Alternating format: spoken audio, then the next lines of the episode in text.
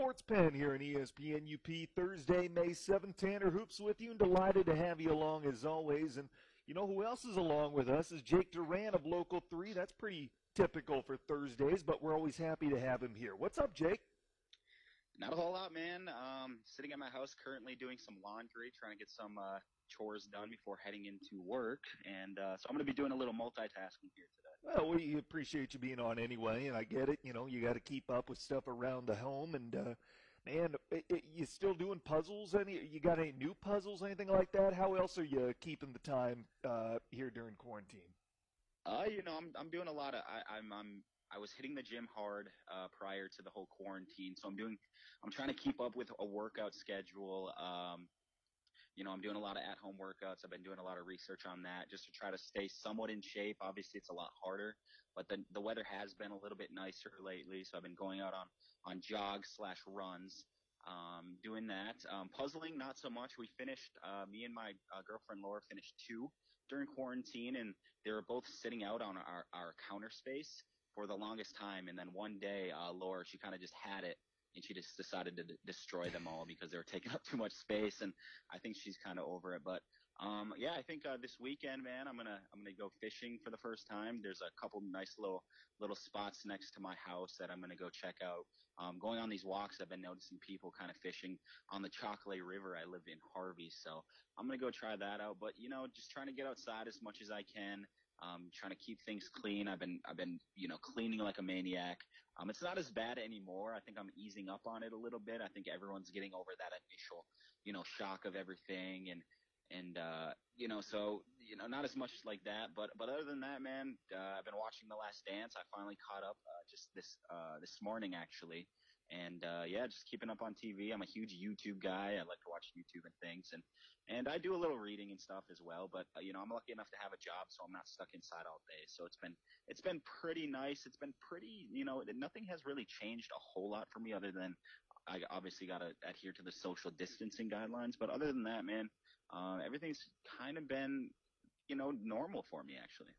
What'd you think of The Last Dance? So far, I think episode five has been my favorite.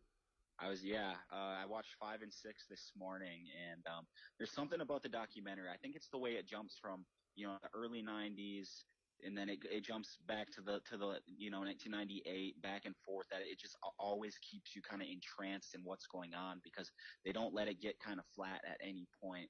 Um, you know, episode five was really great. I loved how it started off obviously in memory of Kobe Bryant, and, and they were at the All-Star game. They were in the Eastern Conference locker room, and the talk of the whole, you know, the whole opening there was of Kobe Bryant, and, and at the time he was nineteen years old, and that just kind of goes to show just the, the amount of respect he kind of garnered from, you know, legends uh, of the game, you know, the best to ever do it. You talk about like Michael Jordan, and Magic Johnson was in there. Uh, he came in and, and was talking about it a little bit, and And, you know, just a lot of those those bigger bigger names talking about that. Just you could tell Michael really respected Kobe even as a nineteen-year-old. I, I think he kind of saw a lot of similarities between himself and Kobe, and and he he gave he you know Michael Jordan didn't respect a lot of guys. He didn't respect, you know, a lot of players. A lot of the time he was out there to show that that these guys were not on his level. But for some re- reason with Kobe, he kind of took that older brother role with him, reached out to him, say, hey, hey, if you ever need anything, you know, I'm here for you. And I just found that really fascinating, and, and how Michael was able to kind of see that in him at a young age, knowing that he was going to become, you know, a future star and a future uh, player that he could, you know, pass the torch to. to. Um, you also get into the, you know, obviously the ninety-two Dream Team as they're winning their second championship. Um, you know, Isaiah Thomas isn't as much focused uh, uh, in this episode, but it was cool to just see how they reacted and things like that. But I think the most interesting thing for me is the the battle of, of the brand um, and, the, and the growth of the Michael Jordan brand, the Air Jordan brand. It was cool to kind of see how Converse was kind of the main focus when it comes to, like, basketball shoes. They kind of had all the big names, and how Michael Jordan actually wanted to go and sign with Adidas. He wanted nothing to do with Nike because at the time Nike was nothing but but track shoes, really. That's what they focused on. They were still an up-and-coming company, and Adidas was, was kind of the thing. And, and – And, man, I just can't believe, you know, if you're at Adidas or you're, you know, you were a part of that company at the time, the way you missed out on Michael Jordan You know, that's that's basically like like Portland not drafting Michael Jordan in the N B A. They missed out on, on the top prospect. Now, no one could really see what he was going to be. Obviously, he wasn't, you know, Air Jordan just yet or anything like that. But to go with Nike, and then I think they were saying, like, they were expecting them to sell, like, three million dollars in shoes. And the first, you know, the first go-around, he sells over one hundred million dollars in shoes. It was, it was very interesting to see. There was a little bit of politics mixed in with that, um, which was interesting. But, um, yeah, man, in episode six was, was just as good, you know. Uh, you can kind of see, you know, Michael Jordan, who's been looked at as like a godlike figure, a superhero. You could kind of see the cracks starting to show a little bit. He was, you know, he started mentioning more about, um, you know, kind of being mentally exhausted, physically exhausted. And then you go into like his gripe with the media. All of a sudden there's like media controversy about and, and issues with his gambling. So, you know, you kind of saw that the tables turn on him a little bit, but through it all, he's been able to continue still winning championships and being that top dog. So um, I was just entranced, man. You turn it on and you just get sucked in, and, and when it's over, you don't want it to end. So um, was very, you know, very, very into it. I, I started late. I, I'm not, I'm not the one to, to jump on it on Sunday nights like a lot of people are. Um, I try to staff Twitter on Sunday nights. I like to let it breathe a little bit, and I have an app that I watch it on. And, and yeah, man, it was it was cool to see. Um, I'm excited for, for next week, and uh, man, it's it's just refreshing uh, because a lot of us didn't get a chance to see the whole the whole story. We all knew about it and and kind of the timeline of Michael Jordan, but we're getting a behind the scenes look about what was I, I laughed when they showed. Uh, Scottie Pippen, Michael Jordan drinking beer and, and smoking cigars right after a game, like a playoff game, mm-hmm. a very big game. You know, it just kind of it's interesting to see just how things have changed. And then Michael obviously talking about how players used to drink cases of beer when he first entered the league and bum cigarettes off coaches. So it's all interesting, man. It's it's it's it's history preserved, and I'm just I'm very grateful that Michael was uh you know thinking ahead of his time a little bit and having that camera crew follow him throughout you know pretty much his whole career. It was great. How bad did you feel for poor Clyde Drexler and Tony Kukoc in episode five? Because once Jordan made you his marked man, it was over. You had no chance. Yeah, you know, when uh, uh, Michael, obviously the Dream Team, for people who haven't seen it or don't know a lot about that, Tony Kukoc was looked at as like this young up-and-coming European star. Um, and Michael didn't really like the fact that, you know, they were coming at him with questions about this young kid who he didn't really feel like was on his level. And you get that a lot with, with some of these players. Same thing with Clyde, you know, he just wanted to, to kind of prove a point, like, hey, you know, he's he's an alpha dog, and and that's what I admire so much about Michael Jordan. He he he understands where he's at at every moment. He's completely present in any every moment of his career. He's looking at it from an outside perspective, and he's trying to mold his his legacy uh, as he goes. And a lot of these times he's looking at these players as tests. Um, Tony Kukoc was a young guy, didn't really – I mean, he, I don't know who he was really playing with at the time uh, on that Croatian team. The first time around, you know, Michael, Scottie, and company, they really beat him up. I think he was held to like four points. And, and uh, you know, they were really hard on him, especially even after the game where uh, – I forgot who it was. I, I don't know if it was Scottie or somebody was like, you know, I don't even think Tony should should be in the N B A. I don't, he probably won't even want to come to the N B A. Thanks. Um, you know, it was, it was just it was kind of brutal. And you're talking about a young kid, and and you got to give hats off uh, hats off to Tony Kukoc because in the, in the uh, gold medal game they played his team again, and he had a better game. He came out. He didn't. You know, he kind of put that that first game aside, and he came out, had a better game, and, and I think earned some respect. Obviously, he came into the league and was a great teammate, and uh, you know, was a great. You know, solid. He was a solid role player. I mean, he played for, for a long time, so that was pretty cool. And, and yeah, Clyde Drexler. I mean, it, I, I, the the Portland Trailblazers franchise. I mean, ah, to be a to be a fan of the Portland Trailblazers, that must just be a tough thing to do because they always seem to just be on the wrong side of history. Um, similar to like the Buffalo Bills of the N F L, it's it's just like they always were almost there, but there was always just some some bigger person or better player in their way, and and uh, that was just one of those things where Michael and, and the, that Bulls team was on a mission, and no one was going to stop him. Um, and then you talk about obviously like Charles Barkley. He said he played probably the best he could, and I think it was Game Four, Game Five of the the finals in uh, the later nineties. And he's like, Michael was just better than me. He was just better than me. So. Um, Yeah, it was it was insane, man. It, I did feel bad for Tony Kukoc. I'm glad he did come back and kind of, you know, got, got some revenge a little bit, but um, there was just no stopping that Dream Team. They were just too talented. They were just too talented. That, that team was unbelievable. Has there been a better line in the series or a better scene than Ahmad Rashad asking Jordan, all right, you have one shot to win the game. Who's taking it? Michael just kind of looks at him puzzled and says, me. Like, you know, that should be obvious. I, to me, that's been the best line so far.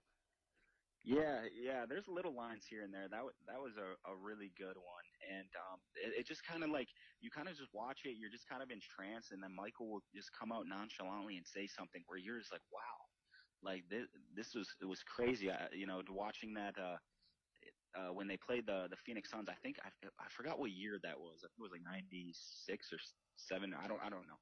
Anyways, uh, Charles Barkley had won the M V P that year. The Phoenix Suns were.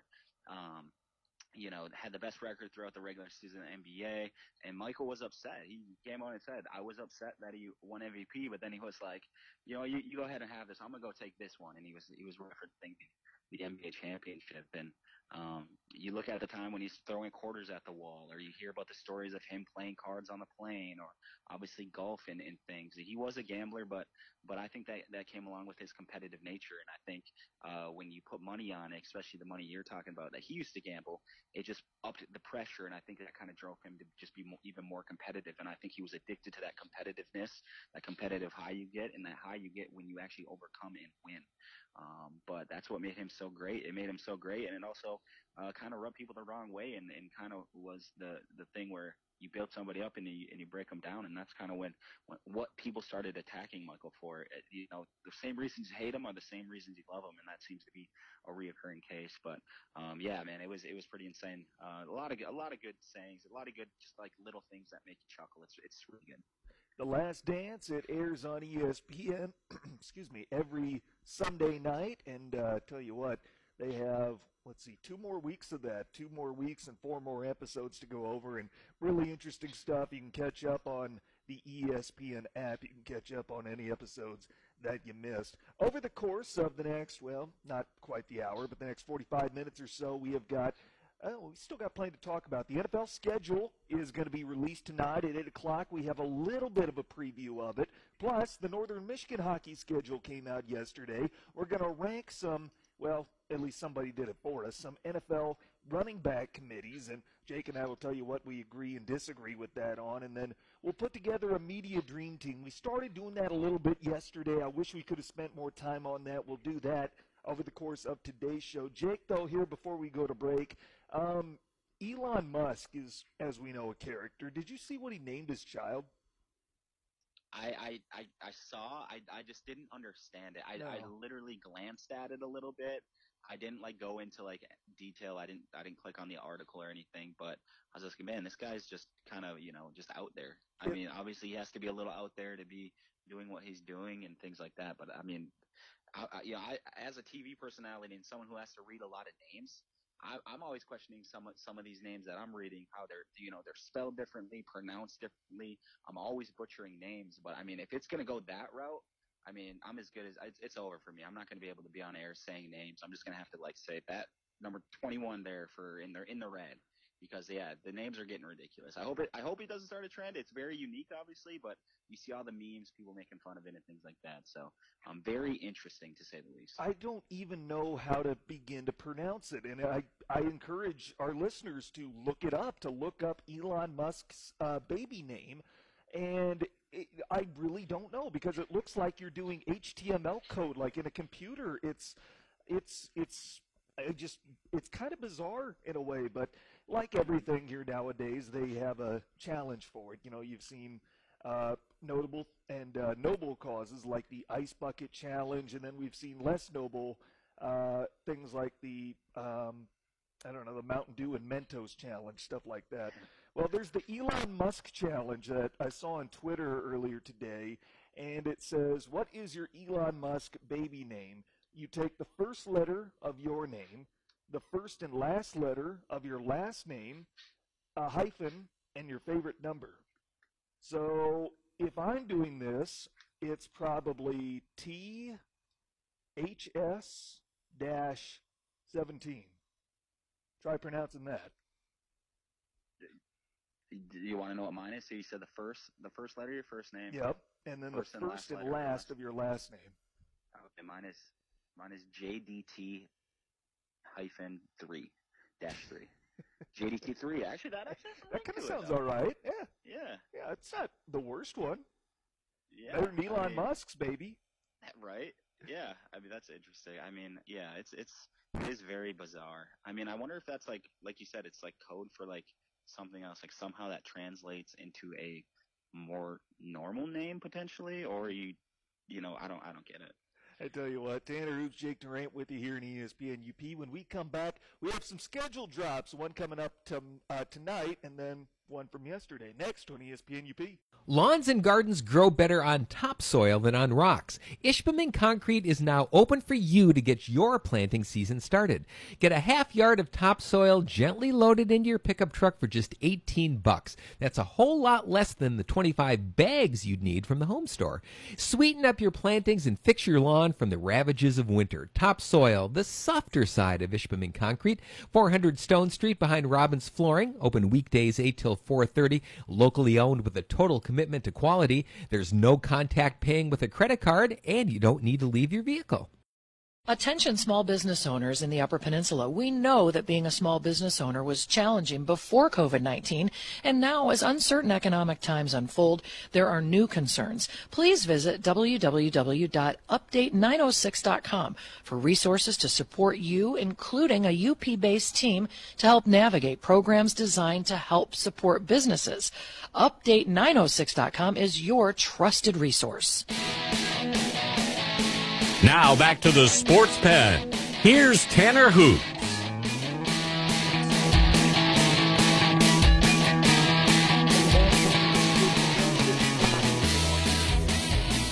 Disclaimer before we get too far down this road. Um, again, I've said this before, but uh, my upstairs neighbor here at uh, One Marquette Place down in downtown Marquette, uh, I will not disparage him or discredit anybody for Um, trying to be safe and sanitary during this just this time of, you know, what we're going through and getting back from this germy world. But my upstairs neighbor vacuums six times a day. And, again, I'm not going to rip on him for doing that because I get it. You want to be sanitary. But he just started, so I hope that's not coming through over the airwaves. Can you hear it, Jake, or is everything good on your end? No, I, I can't hear it from, from my my uh where I'm sitting or the phone. I, I will say this, it's better than my neighbors. I live next to neighbors who like to play loud music at night, so I'm dealing with a whole different situation. I, I swear, I woke up one night at, uh, it was, you know, I looked over at my phone, it was three fifty-eight in the morning, and he's vacuuming. And I'm like, dude, can that wait till the morning? I... Uh, yeah, that's that's interesting. I mean, maybe he's like, you know, he's he's all about cleanliness during the quarantine. And I get and that. Maybe, I don't blame him for that. You know, maybe maybe it chills him out. I'm not saying it's it's the right thing to do. Obviously, um, you should probably try to respect your, your neighbors and everything. But uh, that's very interesting. Maybe he used to. Maybe he like is not working right now. He used to work nights and then does. That's when he likes to do all of his things. I don't really know. He's active at night. He's doing it right now. I'm not, I'm not trying to. I'm not trying to say his, his actions are. are correct, but well, and I'm not gonna rip on him for, you know, he, I get it, because you want to be clean and sanitary as much as possible. Take care of yourself and your loved ones. I, I totally get that. I just, I'd rather he didn't do it while I'm sleeping, and uh, as long as you're not able to hear it here while we're doing the show, I can hear it, and I've got my headset on, but uh, either or, that's neither here nor there. Some schedule drops that are notable to our listeners here in the Upper Peninsula. Yesterday, the Northern Michigan hockey schedule came out, and tonight, the upcoming N F L schedule will be released as part of a three-hour special that's going to air on the N F L Network starting at eight o'clock Eastern. That's going to be fun because it gives us something to talk about, some speculation, and maybe most of all, Jake, it gives us hope. And I think that's what we got from the Northern Michigan schedule as well. Hockey, of course, is it's something that people are very passionate about up here. Everyone loves Northern Michigan hockey, and uh, we look forward to what should be another really fun season. I tell you what, though, Jake, I did look at the schedule, and honestly, I was a little bit disappointed in the, uh, for a couple of reasons, and the uh, this would be why. Um, apparently Notre Dame has been dropped from the schedule because I don't see them on here. They were supposed to come here for a couple of a couple of games in October, and they're not on the initial schedule. That was going to be part of a home and home because Northern went down to South Bend last year. Uh, so it looks like Notre Dame's been dropped in the schedule. And then the Great Lakes invite, uh, it, it looked like uh, Northern was going to head down there for New Year's Eve and uh, play in the G L I, and uh, that apparently has been taken off the schedule. Instead, the Cats are heading to Grand uh, Grand Forks, North Dakota, and they're going to play the Fighting Hawks on uh, January second and third, and I that's you know that's the hometown of uh, head coach Grant Petoni, and I get it. You know, he probably wants to go out and uh, see some family playing his hometown for the first time since becoming Northern's coach. Maybe he wants to do that more than going to the G L I, but uh, I think the Notre Dame thing is was disappointing to me. I can excuse the G L I because I get it. Grant probably wants to coach in front of his family and be in his hometown, but man, I was looking forward to that Notre Dame series. Yeah, I was also a little disappointed. I was I was looking forward to um, seeing N M U and and Michigan Tech actually down there representing the U P. Um, but it, but yeah, you, you know, it, it's never set in stone until until the actual schedule comes out. Um, you know, and, and looking at the at the schedule, I mean, um, right off the bat, October, you got Boston University. That one, obviously, that rematch of the. The nineteen ninety-one N C double A championship game, and that's the uh, home Col- opener. Yep, the home opener. So that you know that's going to be, um, you know, there's going to be a packed crowd. I wonder if some of the old team is going to be out there. I would assume potentially they they would try to invite some guys back um, to because, take in that yeah, game as well. It'd be the thirtieth anniversary of Northern winning right. the national championship this year. Exactly, it's same same teams. Everything is, is kind of aligned up. So hopefully they can kind of build that into. to, you know, something bigger as it should be. You know, it'd be interesting to, to talk with some of the older players and get perspectives on, on their time and just see them back in Marquette where, where it all happened. You know, a lot of those guys, uh, I've, I've been able to talk to a few of them, and they said that's, that was their best time of their lives. Um, when, you know, they were winning games at N M U playing hockey. So um, that should be interesting. They got to go to Min- Minnesota State in November, early November. That's obviously a tough game. Uh, the Colgate game is pretty interesting. Yeah. I don't think those teams really meet up very often. They're they're meeting November twenty-seventh through the twenty-eighth. So Thanksgiving. Uh, yeah, that's that's interesting. Some, you know, every year they have some a few random games kind of come in. Um, other than that, you got your your typical, you know, opponents. Like you said, North Dakota should be fun. Um, like you said, the, the Grant Petoni connection is there. Um, they're generally a really good team, so uh, that should be interesting. Um, but yeah, man, just looking at the schedule, it's not going to be easy. Um, obviously, I think N M U last season, they weren't really ha- – they had an up-and-down year. They weren't as consistent as you'd like them to be. Um, you know, they could look at, like, one of the best teams in the in the country one week and then come out and, and – uh you know, lay an egg the next week. So um, there was never that consistency that you'd like to see um, from weekend to weekend. So it's going to be interesting to see if this group of guys can come together and and uh, guys can step up in, into leadership roles and things like that. And um, you know, it's it's not an easy schedule, but but it's one that that's gonna it, it'll test the guys. And I think early on is. Is is there's some winnable games. You got Alaska Anchorage. Bemidji was really good last year. That might, might not be as easy as, as it once was, but um, a lot of early tests early on in the seasons to see where th- this group is going to be, uh, where where where they're at. I know I, I think they're relatively young. I, I don't really know a whole lot about what's going on right now with their roster, but um, it will be interesting to see how they come out of the gates, and hopefully they can get a fast start. They've been they've been having issues with with starts lately, so. Um, You know, it, it'll be interesting to see if, if they can work on that and, and come out with a little bit more consistency. Well, I tell you what, a few notable dates they will uh, – well, let's start with the non-conference schedule. As you mentioned, Jake, it'll be the Boston U Series for the home opener October sixteenth and seventeenth, and that, of course, is going to be celebrated as the thirtieth anniversary of Northern's national championship team. They beat Boston U and Saint Paul back in nineteen ninety-one, so getting the team back together. Uh, let's see, what else do we have for non-conference? We've got Colgate coming here for Thanksgiving weekend, November twenty-seventh and twenty-eighth, and the North Dakota trip on January second and third as they uh, get set to take on the University of North Dakota. Those, those are going to be fun, and then they do have a to-be-announced uh, non-conference series October third and fourth, and that will be the official opener. Right now that's scheduled as a road trip. Uh, we don't know where that's going to be yet, but how about this, Jake? Travel is not too bad for this team this year. Only one Alaska trip, and they don't have to go to Huntsville. So that travel's going to be pretty pretty doable. Yeah, I think it's a little bit different. I, th- I think they had to do a decent amount of traveling. I, I can't remember, but I think, Grant, there was a little stretch in there where they were on the road for, for a while. So, um, yeah, it, it sets up nicely for them, um, and I think that's perfect for, for what, you know, Grant is bringing back with that roster. I think um, there's definitely some areas in the schedule where they can really kind of, if they if they're playing well, you know, get some wins and really t- tally them up. Um, so, yeah, I mean, anytime you cannot travel to Alaska, I think is, is a good thing. Um, I think they what they welcome Alaska November twentieth, twenty-first, and then Alaska Anchorage February fifth through sixth. So, yeah, um, one Alaska trip, that's nice. Um, other than that, a lot of not, you know, a lot of doable doable games. Yeah, and they sure. get that Alaska trip out of the way early on in the season. October twenty-third and twenty-fourth, they go to Anchorage. The Michigan Tech series, those are always fun, and we get one of them before Christmas, December fourth and fifth. The fourth will be at Northern, and the fifth will be at Tech. And then the final weekend of the regular season, the twenty-sixth of February at Tech, and the twenty-seventh, the regular season finale, will be at the Berry Event Center. So those are always fun. Those are always something to look forward to. And, man, it highlights a really fun conference schedule. And if this is it for the W C H A, man, they're going out with a bang. Yeah, I mean, it, it, like you said, if it, if this is it, uh, hopefully they I, – you know, this this the, the program has had momentum. Ever since Grant got to town, there's been a lot of energy. He's done a great job. He's bringing in a lot of talent.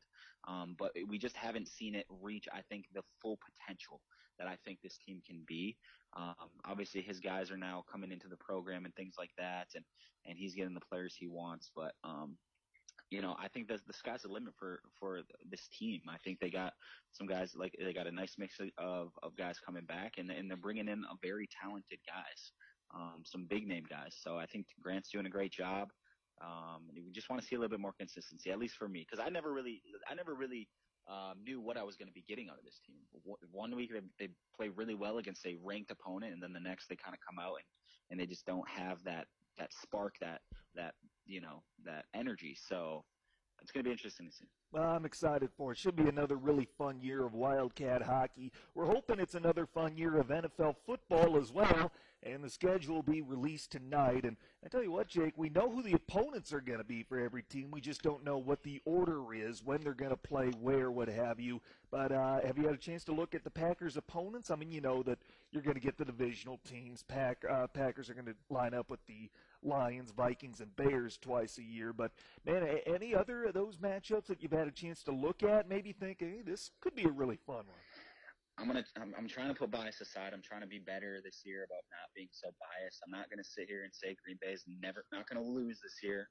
Um, I think the home schedule though, it, it's pretty doable. I mean, you just look at the opponents. Yeah, we don't know when they're gonna play, um, and weather can definitely be a factor. But like you said, you, you obviously got the Vikings, Lions, and Bears in there. Um, you know, Atlanta, they weren't that that strong last year. They got some guys, you know, added to their roster. Could they? They bounce back. I'm sure they could. They got the Carolina Panthers, uh, obviously a new coach there, and, and Teddy Bridgewater finally getting his chance to start. So that one should be interesting. Jacksonville, I think they're a train wreck. I honestly think they're tanking this year. I, I'm going to mark that up as a as a dub. Tennessee's going to be tough. You know, Matt LaFleur's old, old uh, stomping ground, so there's going to be a nice storyline there. Uh, Philly, obviously Philly got the best of Green Bay. Um, late in that one, that was definitely a winnable game for Green Bay with Aaron Rodgers turning the ball over there late in that one. So um, they're going to be hungry in that one. Now the away schedule is kind of what scares me because you could lose. Detroit's very vi- viable. They could definitely beat you on their home field. Obviously Minnesota's tough. They got a lot of people. People got to realize Minnesota had, I think, lost like nine starters total, and they're bringing in a lot of rookies. So um, I would pump the brakes on Minnesota a little bit. I think Detroit is, is prime for a, a bounce-back year, and Chicago's right there as well. But you got to go to New Orleans. That's going to be tough. Tom Brady, um, you know, you're going to go try to go down to Tampa and beat Tom. Um, Deshaun Watson's always tough in Houston, Indy with uh, – uh, Uh, what's his uh, Philip Rivers? I forgot his name. Sorry, um, Philip Rivers. You know you can never count out Al Vet like Philip. And then obviously the big one is that San Francisco game. Um, Green Bay's looking for some revenge because they absolutely stomped Green Bay uh, twice last year. So this, you know, I think the home schedule is definitely doable. Can they sneak out a couple wins on the road potentially? I'm, I'm, I'm go. I like to go. You know, I'm, I'm, I'm gonna try to keep it a little low. I want to say that Green Bay might be able to squeak out ten wins. I don't think they're gonna go thirteen and three, but I would say around ten wins potentially. I tell you what, Jake, um, try this one on for size, because I've seen unconfirmed reports about this, but this is a report that came out on Twitter, and I don't know if the N F L has confirmed it, but I just I want to speculate on this. The rumor is week one will be Buccaneers and Saints. Right off the bat, we get Brees versus Brady. And if that game is not primetime, and I'm talking uh, Sunday or Monday, yeah, I guess we could make it permissible if it's a Thursday night game because it'd be the season opener. But that is it, that's the ratings boost the N F L needs. I mean, primetime, Brady, Brees. I mean, I, I'm here for it if that ends up being what happens. Yeah, definitely. I think uh, uh, Tampa and Tom Brady, they're going to be kind of the darling of, you know, the the primetime game this season. Um, going to be a huge test. Uh, I think New Orleans has. Uh, I think New Orleans has the advantage because, uh, you know, it's going to take Tampa Bay some um, some time, I think, to to get a rhythm, get a flow, kind of get used to the the newer pieces. Obviously, with Tom being there as well. Um, but also a, a great opportunity for Tom Brady and company to come in and, and show show the, the N F L world that, hey, we are here and we are a legit threat. You got two Hall of Fame quarterbacks going at it. Um, it's a division game. Um, so, yeah, I mean, it, it checks off all the boxes for sure. It's definitely going to be must-see T V. Um, I'm going to have – I'm I'm making early predictions right now, but I think Saint, the Saints are going to have a little bit of an edge there just because they're – a little bit more um, established and, and kind of know each other better. But I think it's going to be a good opportunity for Tom Brady to come in and say, yeah, wherever I go, you know, you win. And uh, um, it's just going to be cool to see Tom Brady in a new uniform. I, I, I'm not going to believe it until I see it, and, and it's going to be a good one. That's two – well, New Orleans is definitely a high-powered offense, but Tampa Bay on paper is looking like a high-powered offense as well. So um, should be a shootout. I guess pretty good, decent defenses as well. So um, going to be an all-around good game. I think both teams are pretty even when you talk about them on paper. Tanner Hoops, Jake Duran with you here in E S P N U P. Let's take our next time out. We'll talk a few running backs and who's got the best depth at that position. Next on E S P N U P. Marquette's Big Boy Restaurant will be offering Mother's Day dinners for pickup. Baked ham, herb roasted chicken, mashed potatoes and gravy, corn stuffing, sweet potatoes, and a dinner roll for just twelve ninety-nine.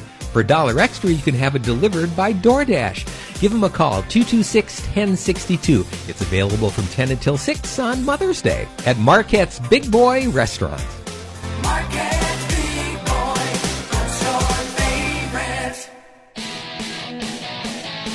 Now back to the sports pen. Here's Tanner Hoops.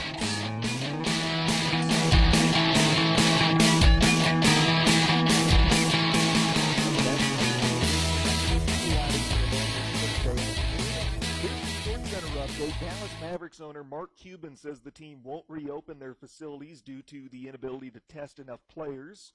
Legendary boxer Evander Holyfield is coming out of retirement to participate in charity bouts. And finally, Selena Gomez is getting her own cooking show on H B O Max. The only problem is she doesn't know how to cook. The first season has been approved for ten episodes and will launch on May twenty-seventh. How about that, Jake? Are you going to be tuning in? Are you going to be tuning in, Tanner? I, I'll tell you what, Dave, uh, I went to Selena in concert in Saint Paul, Minnesota at the X L Energy Center for my twentieth birthday. Uh, me and my friends did. And I tell you, we did not go because of her music. If, you know, you catch what I'm laying down, but uh, so yeah, yeah, I'm probably gonna go hang out and uh, you watch a little Selena try to cook. Um, I was gonna say, you're, so you're not gonna be going for the cooking? No, no. Oh, gotcha, gotcha. Um, you don't so know like how, the kitchen nightmares? I I don't know. I'm not sure what the basis of this is, but this is where we've gotten now. Is we've gotten to the point where, well, I guess we kind of already were. I mean, Nathan Peterman is an N F L quarterback still. He's got a job playing football, even though he, he can't. Um, so so why not give Selena the, the opportunity to cook, even though she doesn't know how, apparently. Right. So yeah, I don't know, yeah. But she is uh, uh, tying in charity work to this. I, every episode, oh, okay. uh, proceeds are being donated to a charity or something. Uh, to that effect, I don't know. I didn't read the full article. I skimmed it and I got that out of it. So, uh, yeah, yes, she's uh, getting her own cooking show on uh, H B O Max. How about that? Interesting, interesting. Um, I, I don't know if I'll be tuning in, but but you never know. By my logic, never. By that logic, I could have my own cooking show, Jake, because uh, let's see. I, I mean, I can make a frozen pizza. That's pretty much what I've lived off here during this quarantine. It's terrible for me, but it's either that or DoorDash for me, man. I'm, I'm just not a I'm not a cooker. I mean, I'm not definitely not like a five star chef in my own rights. I know how to cook like. like basic things. Like if I wanted to have, if I wanted to eat healthy and things, like I know how to cook, like, you know, I can like cook chicken and stuff like that. And I know how to make rice and things like that. But yeah, I'm not one to like learn a lot of new recipes. I kind of am stuck in my ways. Do I want to?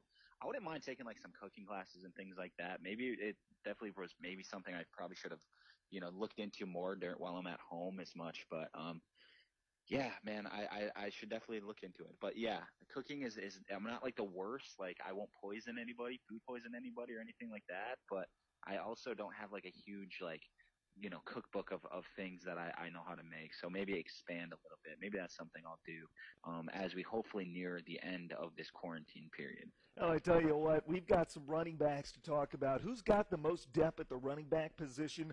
Uh, the Score came out with – their rankings for all thirty-two teams. But before we get to that, Jake, uh, this was fun. This was something that uh, I I believe it's called Cassia Corp. I think that's how you pronounce it. Cassia Corp was able to get some kind of, you know, it's scary how much data, you know, some some of these companies can get. But they did get this, and it's really interesting. And it's the most commonly stolen passwords, like passwords for social media, uh, really anything that are used by sports fans as they relate to sports teams. So basically, it's the top five passwords that are just sports team names that are, and it's it's kind of it's kind of comical that, you know, this is there's no let or there's no numbers. It's all letters, and it's just like a team name. I guess one is a slogan, but. Um, Jake, any guesses who would be in this top five? Uh, which teams that are their nicknames are used as passwords? Before I give you the list. Oh man, um, honestly, I, I, I don't I don't really have any off the top of my head. I mean, just hit me with the list. Number five, Eagles, the Philadelphia Eagles. Apparently, I didn't know they were that popular. Yeah, I mean, I guess maybe if you look at the most diehard fans who who would. No, I'm not gonna say any fan bases are dumb or anything like that, but, but I mean Eagles. I mean I could put I potentially could put, potentially spell Eagles wrong, you know, even if I tried. It's it's one of those words. But um, people, you gotta use you know you gotta use numbers, use you know special cases and things like that, um, because these days you can get hacked at any point from any you know everybody's a hacker these days. It's, it's scary. Enough people just use the word Eagles, simply Eagles. To it's be- protect it's their better password. Than password. It's better than the word password or one two three four. Yeah. One, two, three, four, five. Uh, enough people just wrote Eagles as their password to get on this top five list. Number four, Red Sox. Hmm. You're starting to see a pattern here. Number three, Steelers. So Pittsburgh, Pennsylvania, Boston, Philadelphia all made it on this list. Um, number two, Yankees. And number one, the most commonly stolen sports password, according to Cassia Corp, is Roll Tide. Why does Roll Tide. Why do none of those surprise me, Jake? Man, at least, you know, I, I, I don't know. I mean, I don't want to get in trouble by saying some stuff, but um, Roll Tide, at least put like a one. I mean, I guess that one, Roll Tide number one or something. I don't know. Jeez. Um, I'm not, yeah, I'm not going to say... I'm not going to disparage fan bases. I'm only going to say none of those fan bases being on this list shocks me. That's no, all are, I'm those say. Are some those are some diehard fan bases. Yes, they are. Uh, I can say out there, if you're listening and you have some easy passwords, I, I grew up. One of my really really good friends now works in I T, very successful. And at a, when we were younger, he kind of kind of schooled me on the on the password game and why you need this and and things like that. And he really broke it down for me. So you know, use capital letters. You know, try not to use family names because a lot of these people will go and look at your past history and names of your parents or your kids and stuff like that. Use special cases. you know, uh, pound signs, exclamation points, and things like that. And, and definitely don't have one universal password for everything. That is a bad mistake. And, and, and make sure you have a, a safe place where you keep these passwords. I tell you what, basic rules. I tell you what, The Score came out with their rankings of all thirty-two N F L franchises' running back committees. Number one on this list, Jake, the San Francisco forty-niners. And I look at who they have on their depth chart: Raheem Mostert, Tevin Coleman, Jerick McKinnon. They did lose Matt Breida, but uh, I'm bringing in a guy like Tevin Coleman in a role where he really doesn't have to do it all, kind of like he had to do in Atlanta, and he can be part of a system that we saw work really well in their run to the Super Bowl. Plus, you throw in an all-pro fullback in Kyle Juszczyk. I'm okay with the uh, Niners being number one on this list. Yeah, you know, especially with the run they just came off of, no pun intended. Uh, you know, they they have depth. Obviously, the si- the system kind of caters to their running backs and things like that. But um, it, it's guys that they have similarities, but the, you know, they're a little bit different. And, and it just goes to show you, you know, they lose one. You know, Breida's obviously in Miami. They lose one of their top guys, and they're still considered one of the best. I mean, I mean, you're talking about that. That's uh, for defenses. That's that's exhausting.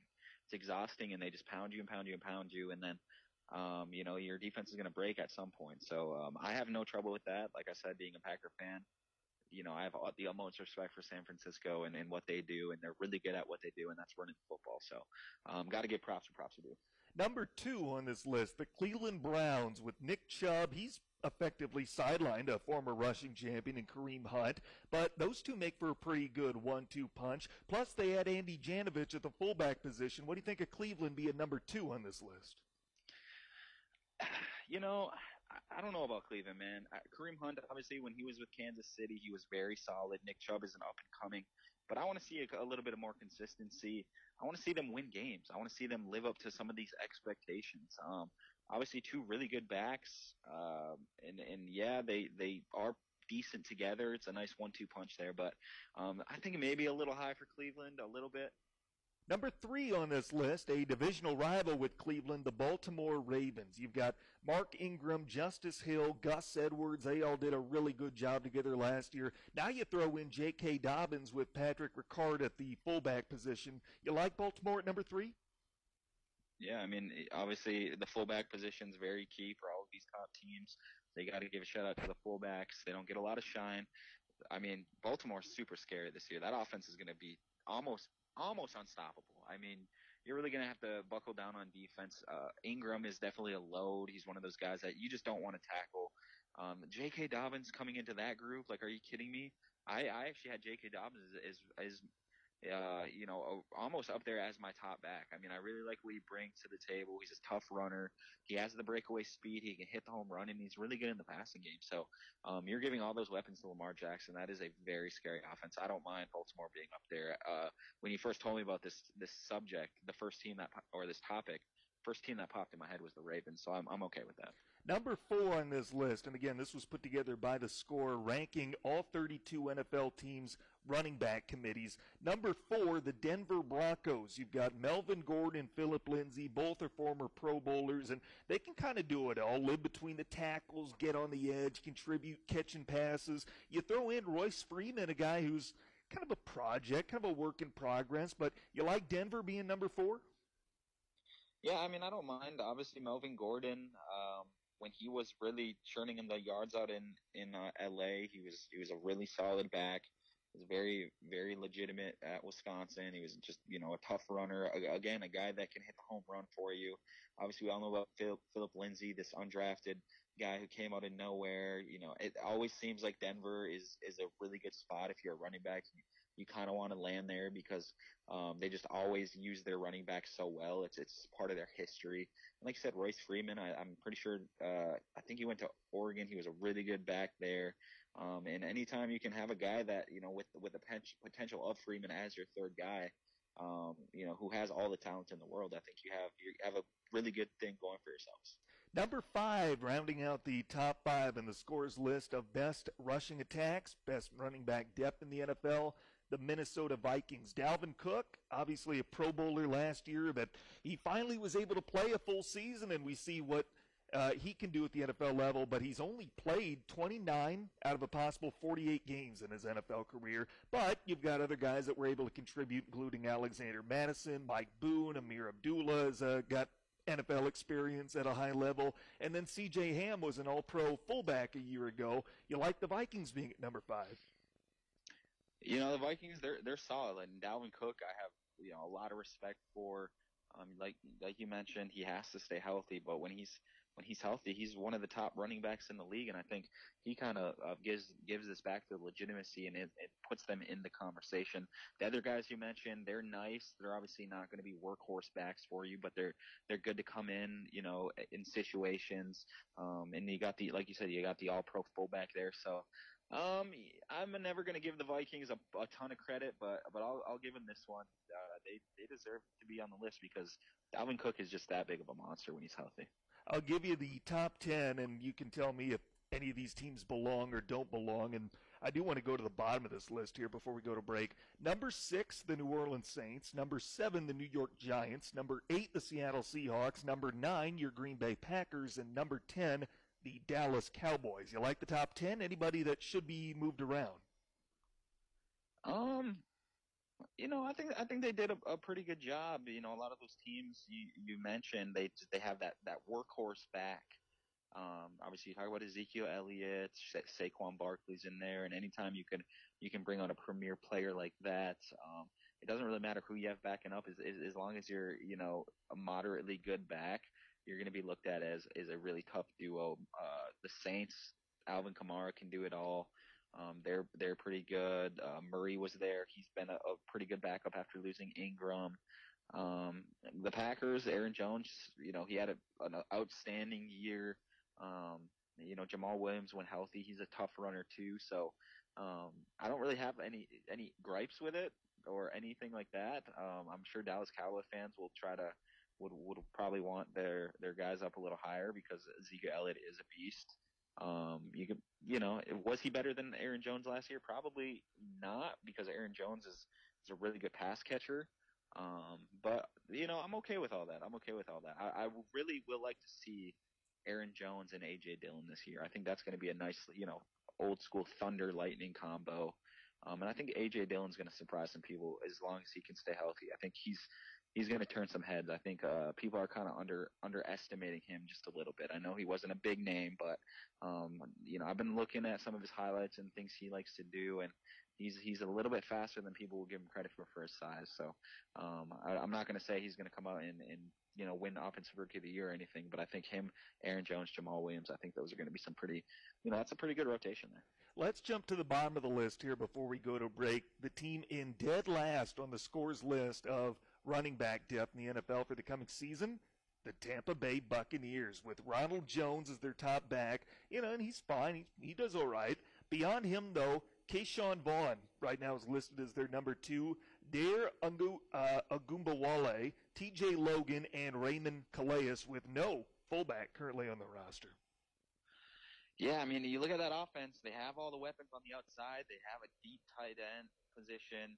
You know, they have a pretty solid offensive line now for Tom Brady, but um, unfortunately Tampa wasn't wasn't able to patch up all of their holes. You hope that's not the the, the Achilles heel of the team. Um, you know, you want to have some sort of threat of a running game. Like you said, Ronald Jones isn't bad. Um, I don't. I haven't really got to see a lot of him in the N F L. I remember him at U S C, and he was he was pretty special there. You know, he he kind of reminded me of Jamal Charles a little bit um, in the league. I don't know if he, you know, I, I, I guess he's he's pretty decent, but um, yeah, I don't really know too much about the guys behind him. So you hope uh, they can get some production to help up Tom Brady because you don't want him to kind of just be sitting back there, um, you know, as as a target. But who knows, man? They have uh, so many pass catchers. It might not even matter for this team. I, I'm, you know, I'm just super impressed with, with the weapons on the outside. And like you said, or you know, like like a lot of people are talking about, that tight end group with O J Howard and company, um, they're going to be uh, Gronkowski, O J Howard, right? I mean, they're going to be beasts. I tell you what, that is the scores, uh, uh, their ranking system for the top rushing attacks in the N F L. You can check that out by going to the score and getting their app and uh, visit them and see what their rankings have and where your team lands. Let's take our last time out. Let's continue a conversation we were having yesterday. Who's on your all-time media dream team? Next on E S P N U P. Todd Oxycano Foods is your Mother's Day headquarters with a large assortment of potted plants and flowers. There'll be great budget-friendly options like five-stem iris or tulip bouquets, only three dollars and ninety-nine cents. Check out the large selection of greeting cards and giftware, plus specials on wine and more. So show Mom some love this Mother's Day. Friday, Saturday, and Sunday only at Tonics Econo Foods. Fresh savings now. There are big changes coming to auto insurance. You'll have options you've never had before. At Vast, making sure you understand your options is our specialty. Sure, we all want to save money, but protecting yourself, your family, and your future is our top priority. Navigating auto reform is easy when you have someone steering you in the right direction. That's Vast. Vast is a proud provider of auto owners insurance. Auto owners, the no problem people.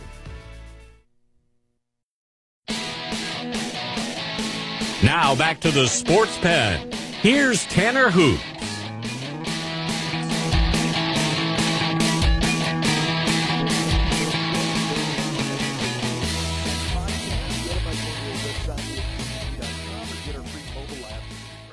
Store, Google Play. Tanner Hoops, Jake Durant with you, and we're glad to have you along. Continuing a conversation we had yesterday, Jake, I was listening to Levitard yesterday, and Stu Gatz put together his media dream team, his sports media dream team after watching The Last Dance. He wanted to put together his own dream team, and he did so. And, you know, I, I, I get he put a lot of thought into that list, but it's not necessarily the list that I would have come up with, and I wanted to spend more time on this yesterday, and hopefully we can put together here a pretty darn good media dream team. And I think we got to decide first and foremost, do we want to go all-time or do we want to go with current sports media members? No, I say let's let's do current. I okay. think we have a, there's a good crop of currents with a lot of different uniques and characteristics that could definitely come together and make make a really good team. So I'm I'm thinking of some of these guys that I put on here, and I, for me, it absolutely has to include Al Michaels and Bob Costas. To me, those two are just the consummate professionals. They've done it uh, for the N F L. They've done it for the Olympics. They've just been a part of about everything, and uh, they just do such a great job with it. I'm putting those two as locks for my dream team. Yeah, I mean, you know, as a guy who grew up watching N F L and things like that, Al Michaels um, is definitely somebody that, you know, him and him and John Madden, um, mm. two legends. I mean, absolute legends when you talk about what they did, uh, not only just with broadcasts and things like that, but but for the sport of football and things like that. So I, I, I mean, I agree, and and and you know, there there's some there.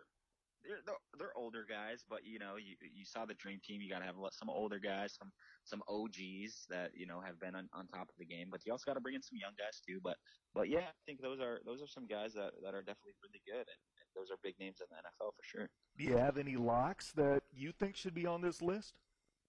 Man, I mean, I'm just running, just thinking in my head and just running through my head right now.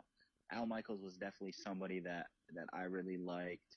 Um, Mike Tirico for me yeah. is, is a big one, um, just because his versatility. He could he could be doing any any sport, and he's just so calm. You know, he, he really knows how to capture the moment, um, and, and I just really like that uh, about him. So I, I definitely, you know, I really do like Mike Tirico. I mean, it's tough because it's like, what what are we looking at? Like, what, you know, some guys bring a different flair into when you talk about for T V. Like, I like personalities a lot. Mm-hmm. Um, some guys are just there to to be talking, you know, just to just be that personality, that, that funny. You know, I was a huge fan of like like a Stephen A. Smith. He's kind of grown. I don't know. I've kind of grown away from that a little bit because he, you know, he was a guy that, you know, a lot of people want to give him give him a lot of slack for just being someone who yells on T V, but you got to remember, like, when this guy came on air and, and being in the T V um, industry, he kind of paved the way. I mean, he did it with, with his own style, his own jazz. Uh, um, people really kind of hung on to that.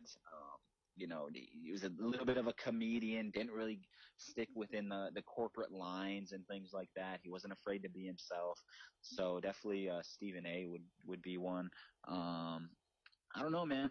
Ernie Johnson is one that I really like. Uh, Jay Billis is another media, you know, for, for college basketball. I think he brings a lot of sauce to it. Um, you, you even talk about like Dan Le Batard being more. Yeah. Um, I, I don't know if you would necessarily call these guys locks, but I, I'm just talking about the way they kind of put their own, um, their own sauce on it, their own, you know, spice to it. If, if if you follow my drift there, Scott Van Pelt is someone currently right now who who does a great job. He was on radio for a long time, and now obviously he does that nightly Sports Center thing. He's killing it right now. Stugatz put him on his dream team, by the way. Ernie Johnson was the head coach of Stugatz's dream team. Oh, oh, okay, gotcha. Yeah, I mean, you know, these are like just guys that, you know, you, you hear their voice, you see them, and you, you connect them to a, a certain sport. You know what I'm saying? Mm-hmm. Ernie Johnson definitely is one of those guys um, who does a great job with that crazy T N T crew over there. So, um, you know, you, you got you could have some reserves on the list. Adam, now I don't know, they, no, I don't know if these guys are like dream teamish, but like like guys like Adam Schefter who yeah. who are really good insiders who, you know, have have sources and are very accurate and very timely and, Woj. and you know are yeah that's the, again Woj is kind of like the N B A Adam Schefter, where you know you're always looking to see what he has to say next, and you got to respect the fact that they have the following they do, and they do it with great accuracy, and they do it, you know, you can just tell they're passionate. These guys just live and eat and breathe this stuff, and you can just kind of see it. And uh, I mean, those are just off the top of my head. I'm, I'm trying to think here, but I think um, I think I've got five for my starting five for Dream Team. Let's Jim. hear it. I think uh, I'm going to go with uh, the aforementioned Michaels and Costas. I'm uh, going to throw in Joe Buck. I know it, okay. You're a Packer fan, I know, but uh, man, I, I really like the way I swear, that I swear I like the way he calls the game. He's just he's. Yeah. He's a professional, and uh, I, I really enjoy what he does. Mike Tirico, I think I'm going to put up there. And you know what? This is one that I, I, my last guy actually probably should be a lock because I love uh, the way he calls a game. Brent Musburger, and he's been doing it for a long time at that mm-hmm. level. Yes. Yeah, I mean, anytime you have longevity and, and things like that, you got to respect that. So, yeah, he's a, definitely another guy that you just got to look at his resume and, you know, he, he's done it at a very professional level, level highest level um, for a long time, so you got to respect that. Here's a few other guys that I think are notable.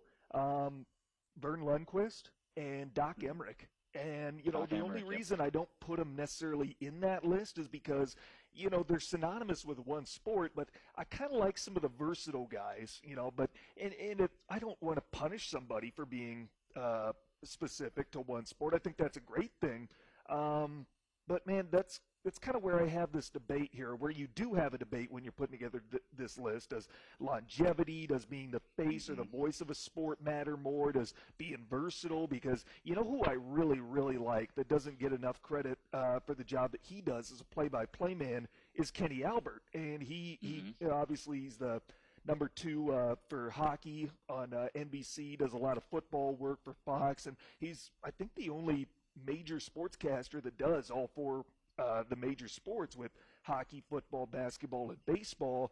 Uh, and even his father, Marv, you know, he's not a versatile guy like Kenny is, but he is maybe the voice of basketball.